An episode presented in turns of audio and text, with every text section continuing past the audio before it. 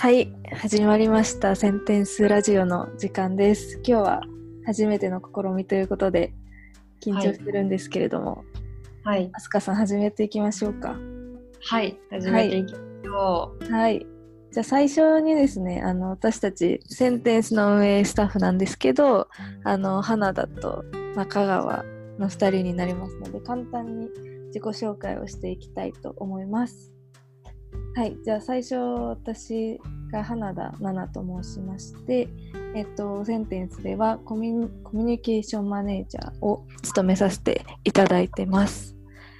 センテンス以外だと、まあ、いろいろライティング、まあ、フリーでもライティングをやってるのと、まあ、他でもちょっとコミュニティの運営をしていたりします。よろしくお願いします。お願いします。じゃあ、あすかさんお願いします。はい。私もセンテンス運営スタッフの中川飛鳥です。と生まれは滋賀県なんですけど、現在は愛知県在住のフリーライターです。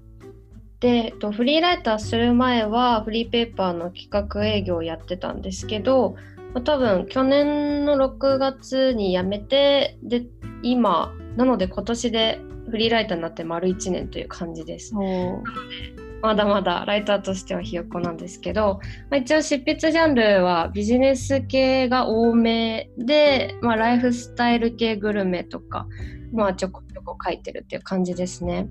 でなんかライターやりつつも名古屋の方ではライターというよりかはプロジェクトマネージャーっていう感じでいろいろスケジュール管理したりとか、まあいろいろやってる人っていう感じです。ありがとうございます。私まだあすかさんと直接会ったことないんですよね。そうですね。やっと今月、やっと今月末に会えるっていうところでそうなんです。してるんですけど、もう、アスカさんはすごい大活躍されてる方で、私もちょっとこのなんか会話を通して私自身もいろいろ吸収しちゃおうと試みてるので、あこちらこそ。よろしくお願いします。はい。じゃあ今日はちょっと初回なので、テーマとかはこちらで事前に決めていて、えっと、今日はですね、まあ、ライ一応2人ともライターなので、あのそれを始めたきっかけっていうところを、あの簡単な編成を聞いていきたいと思います。ななんか、ははい。い、あの、まあ、どういう、どういう経緯でって結構流れはあると思うんですけど、うん。なんか結構個人的に、なんかライターなら,、なられる方って、こ子供の頃から本読むの好きだったりとか、なんか昔から書く仕事に憧れてるっていうイメージがあるんですけど、はい。あすかさんはどうでした？私は、えっと、読むで言うとあんまり読書とか好きじゃなかった子ではい。その小学校とかよく読書習慣みたいなのがあったと思うんですよ。なんかこのありましたね。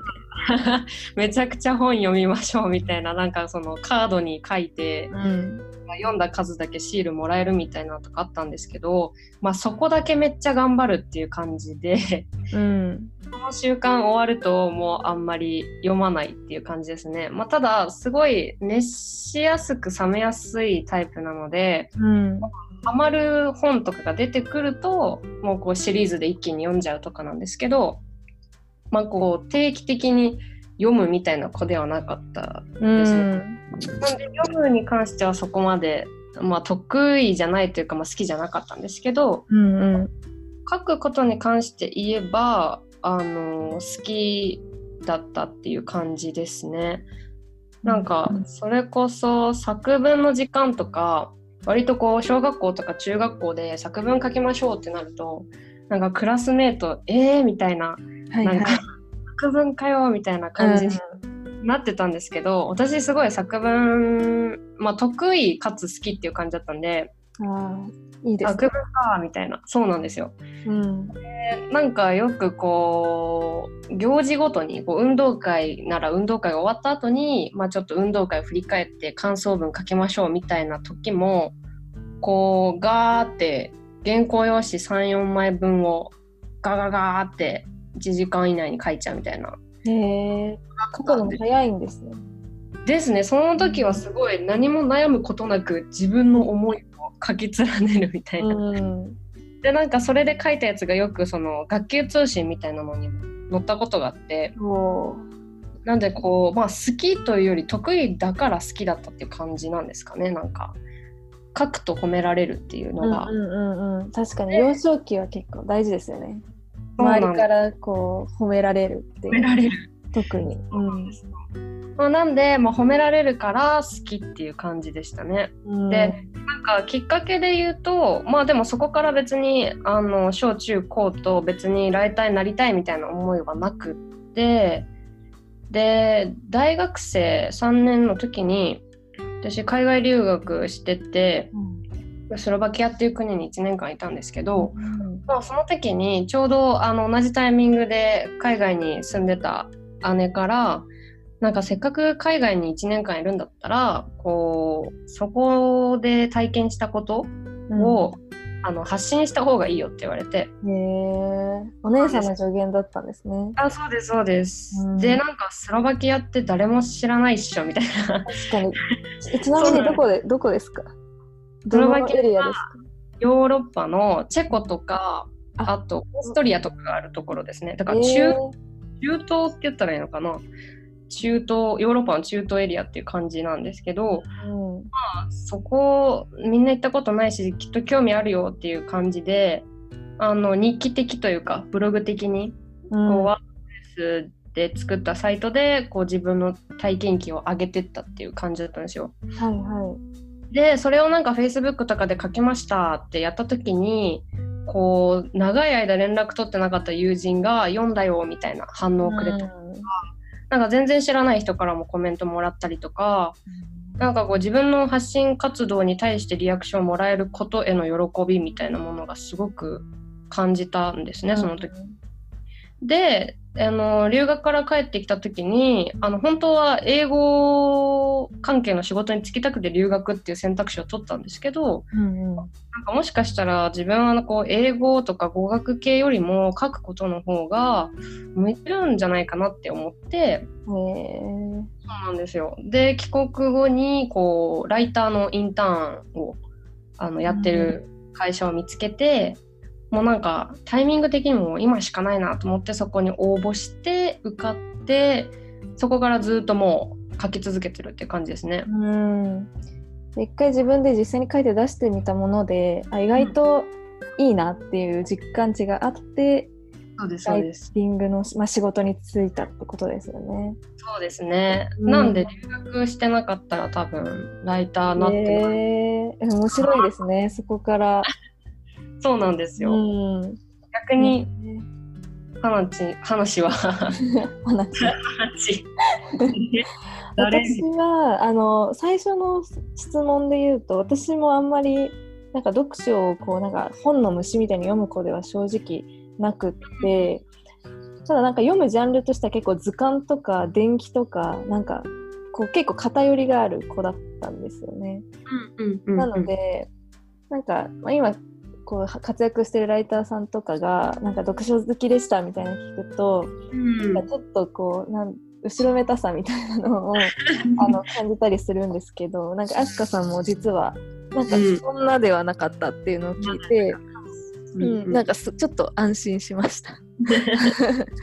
ですね。なのでうん。私も何ですかね昔からこう書くっていうことを、まあ、何かしらこう制御にするみたいなのはあんまり考えてはなかったんですけど、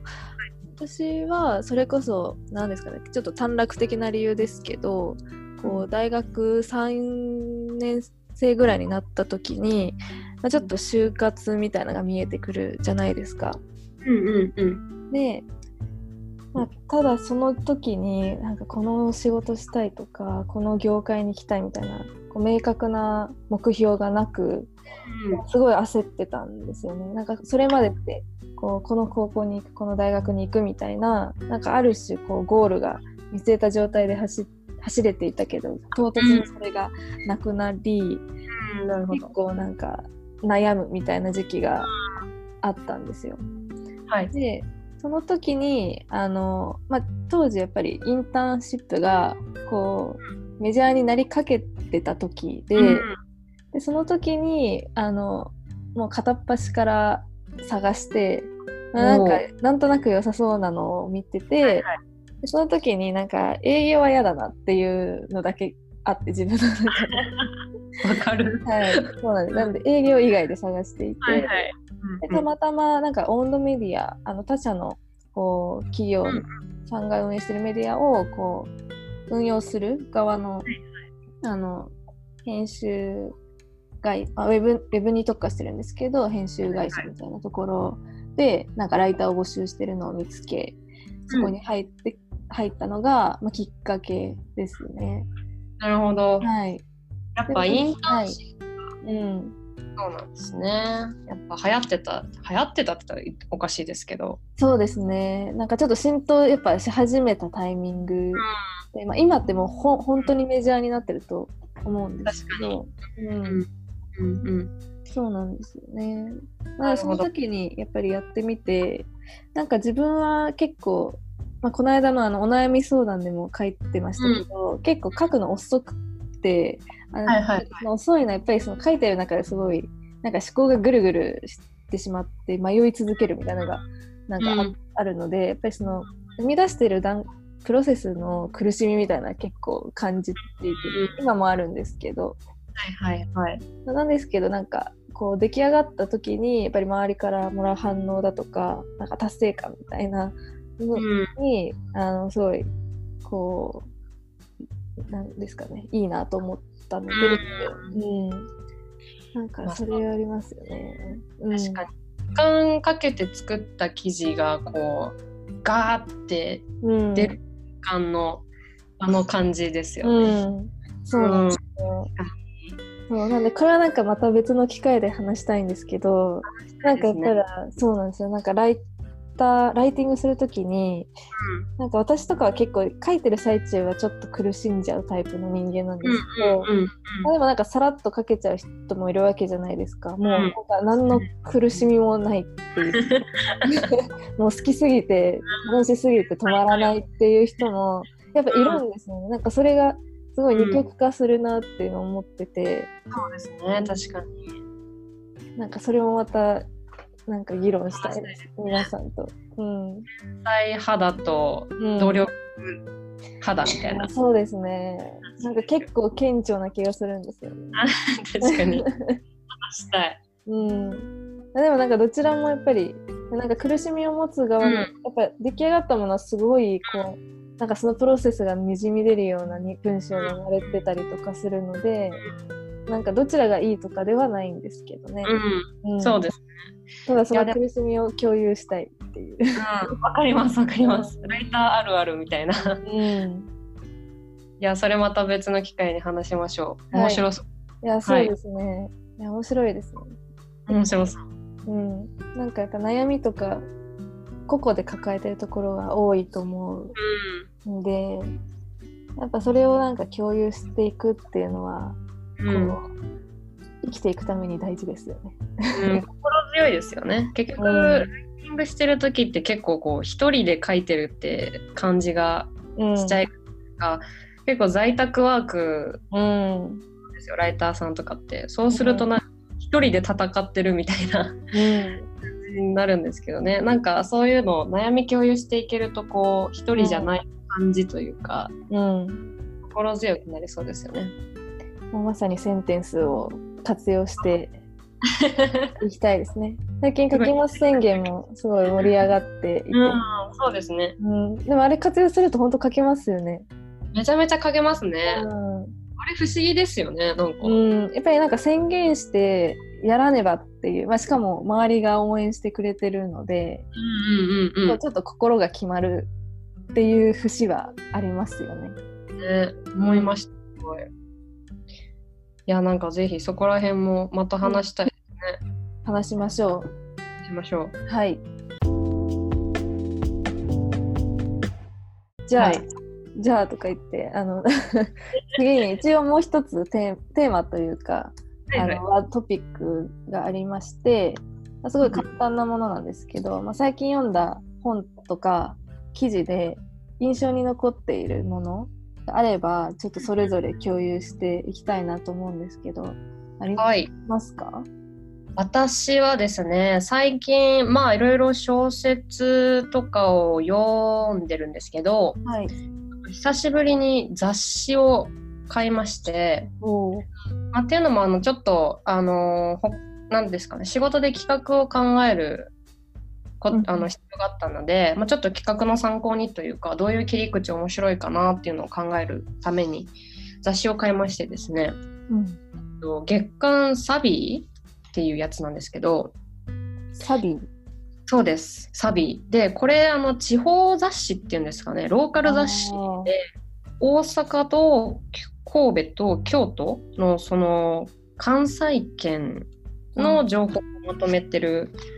ローカル誌なんですけど、うん。こ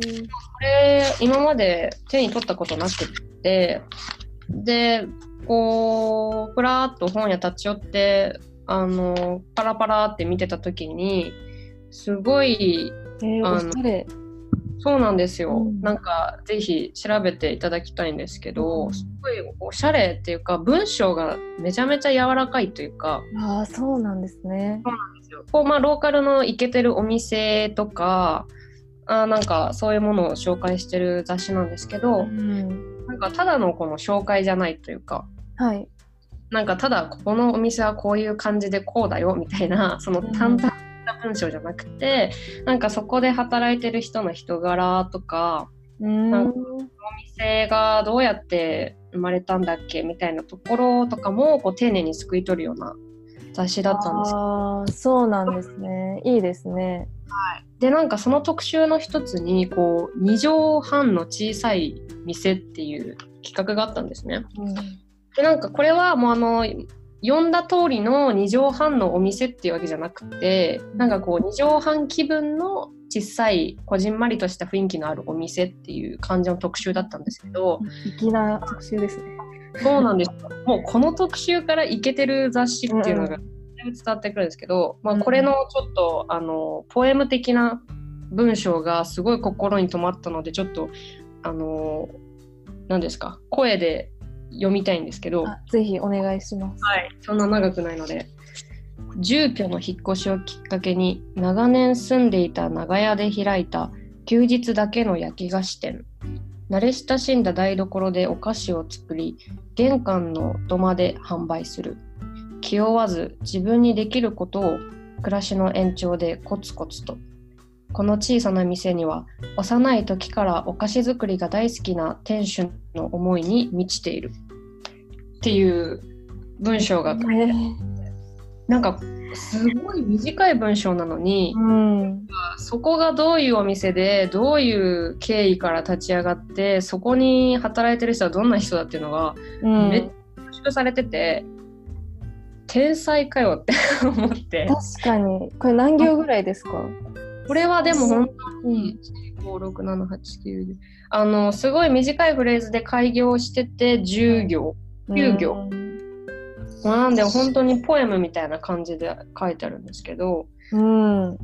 この短い文章でこれだけのこと伝えられるってすごいなって感動した記事と今浮かびました。あの、ぞこう想像で。そうなんですよ、うん。こういう文章書きてーってすごい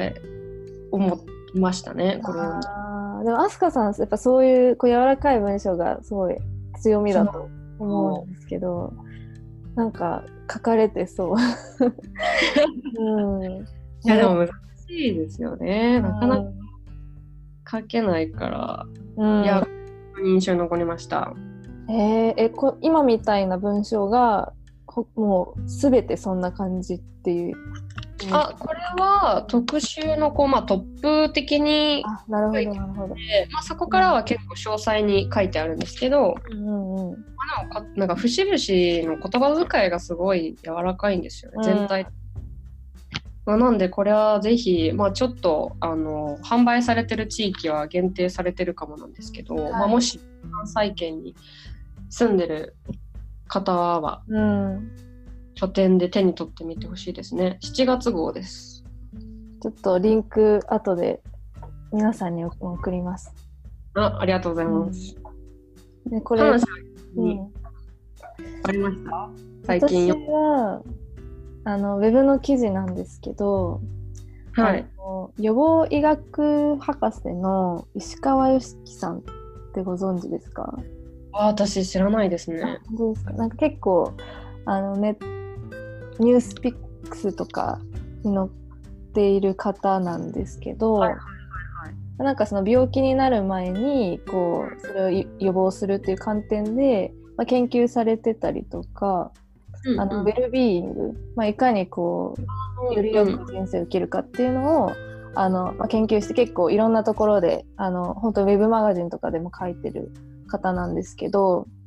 うんこの人本当もう34年前前から結構好きであのあすごい面白い方なんですよなんかハーバード卒なんですけどその前ちょっとなんかニートやってたりとかえーなんかでこの間もイベントでたまたまリアルイベントにごあの登壇されていてで話を聞いてたんですけど、なんかやっぱり研究者ってすごいお堅いイメージじゃないですか。はいはいはいはい。すごいあのなんていうんですかねラフな方でもうなんかあの人柄が面白いのでぜひこの人が検索して出てきた記事はなんかご一読いただけたらいいなと思うんですけど、まあ、なんかそうなんですよ。でその方があのインタビューされてた記事をあの見つけて、はいで、えっと、そのタイトルが、まあ、石川良樹さんに聞く未来を考えても不安にならない方法っていうものなんですね。で、まあ、その中にあの、まあ、ずまあ2、2年ぐらい前からその人生100年時代っていうのあのフーシストが出てからなんかまあうんワードとしてすごい出てくると思うんですけど、うんまあ、なんかその記事の中で、まあ、そのインタビュアーがやっぱり人生100年あるとその時間どう過ごしたらいいのか不安になりますっていう、あのはいはい。まあ、問いというかこう投げかけがあって、まあそれに対しての答えがすごいあの私は良かったなと思うんですけどはいやっぱりその、まあ、昔からこう寿命がこう長く伸びるだろうっていうのはやっぱり予測はされていて、まあ、ただそこでやっぱり退屈っていうのが、まあ、一番にの問題になるだろうっていう指摘をされてたみたいなんですね。まあ、それがなんかもう1956年段階でそう言われていたえー、結構前から。んですよ。でやっぱりなんか人は暇だと、まあ、なんかろくなことしないし なんか未来のことを考えるとやっぱり不安になるもう未来ってわからないので不安になるしなんか過去振り返ってもなんか過去よか過去は良かったのにとかなんかあれができなかったっていう後悔が生まれたりとか。まあ、なんかうんそういうちょっとマイナスなスパイラルにやっぱり入りやすくはなってしまうっていうのを書いてあって、まあただその記事の中では、まあ、その退屈を乗り越えるためにはやっぱりその創造性、まあ、創造性がやっぱりあの満たしてくれるっていうのを書いていて、はいはい。なんかそれがで本当レベル感は様々なんですけど、まあ、本当に自分が何かこう作っていく、まあ、でもそれはライティングも当てはまると思っていて、やっぱり文章を読読むっていうだけじゃなくって、まあ、自分が何か作り出すっていうことが、まあ、このやっぱり長いこう時代をこれから先の未来を考えた時にあのうん財財産になるって、まあ、明るく生きていくためのなんか一つのヒントになるっていうのはすごい記事を読んで感じてうんうんうん。すごい良かったです。えー、こうまあ想像するっていう感じなんですかね。クリエイティブ。なるほど。なやっぱり生み出すなんかやっぱり最近本当違うコミュニティでやっぱりそのライフシフトを読んだ本人あの本を読んだ人でやっぱりなんか感じるこうなんか誤読感がすごい二分化するみたいな話をしていてやっぱりあの本を読んで何ですかねその、まあ、会社にずにずっと勤めることもなくなるから、まあ、自分でこうなんか人生のフェーズを決めてこう柔軟にこう動いていく生きていくっていうのは結構書かれてたと思うんですけど、うん。なんかそれがこうなんかあ楽しそうだなって思える人とあなんかもう、お先真っ暗だっていうふうにやっぱり捉えちゃう人と、なんかすごい分かれるっていう話をしててなんかそれをなんかどう乗り越えるかみたいな。なるほどなるほど。いやそうか。うん。ライフシフト私も読んで、うんまあでもどっちだったかな感情。お先はお先真っ暗ではなかった気もするけどなんかそんなに希望も感じてなかった気がしますね。あ本当ですか？ですねなんかそっかこれからこんな時代か みたいな。あなんか焦りとかその不安みたいなのはちょっと感じたっていう感じですか？まあそうですね。多分でもどうだろう。この自分がじゃあこの先何をしていけばっていうよりも多分ちょっと現実的にお金とか、うん、あでも考えてたかもしれないですね。確かに。今ちょっとなんか年金の問題とかもニュースになってますけど、うん、なんかそれそんなに必要なのみたいな。うん、うん。いやでもそれもなんか選べる気がしますけどね。やっぱりその生活レベルを、どこどこがそのな自分が納得できるかっていうところで、うん、それこそさっきの記事の中でもやっぱり納得感をあの感じることがやっぱり幸せにつながるっていうふうにも書かれていて、なんか全てのそのこうすれば幸せになれるみたいな基準はもう完全に人それぞれじゃないですか。うん、まだそこをななかなかこう自分はここまでだったら大丈夫とかっていうのもあんまり理解してなかったりするので、そこをまずなんか知るっていうのがなんか大事なのかなって思いますよね。うん、確かに、いやすごい。ちょっとこの方の記事とか本とか読んでみます。石川よし、ね、はい。ぜひぜひ。ちょっとこれも後ほどリンクを送るので。はい、皆さんも見てみてください。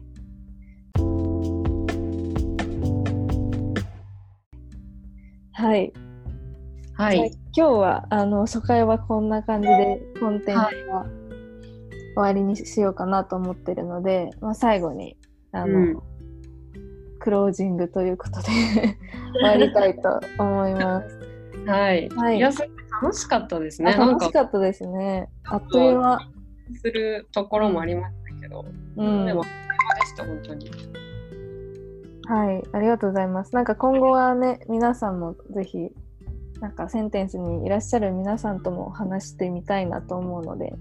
そうですね。なんかこうやって気軽に話せる場みたいなのもオンラインでも作っていけたらいいですよね。うん、はい、作っていきます。はい。じゃあありがとうございました。皆さんまた次回お会いしましょう。お会いしましょう。ありがとうございました。はい、バイバイ。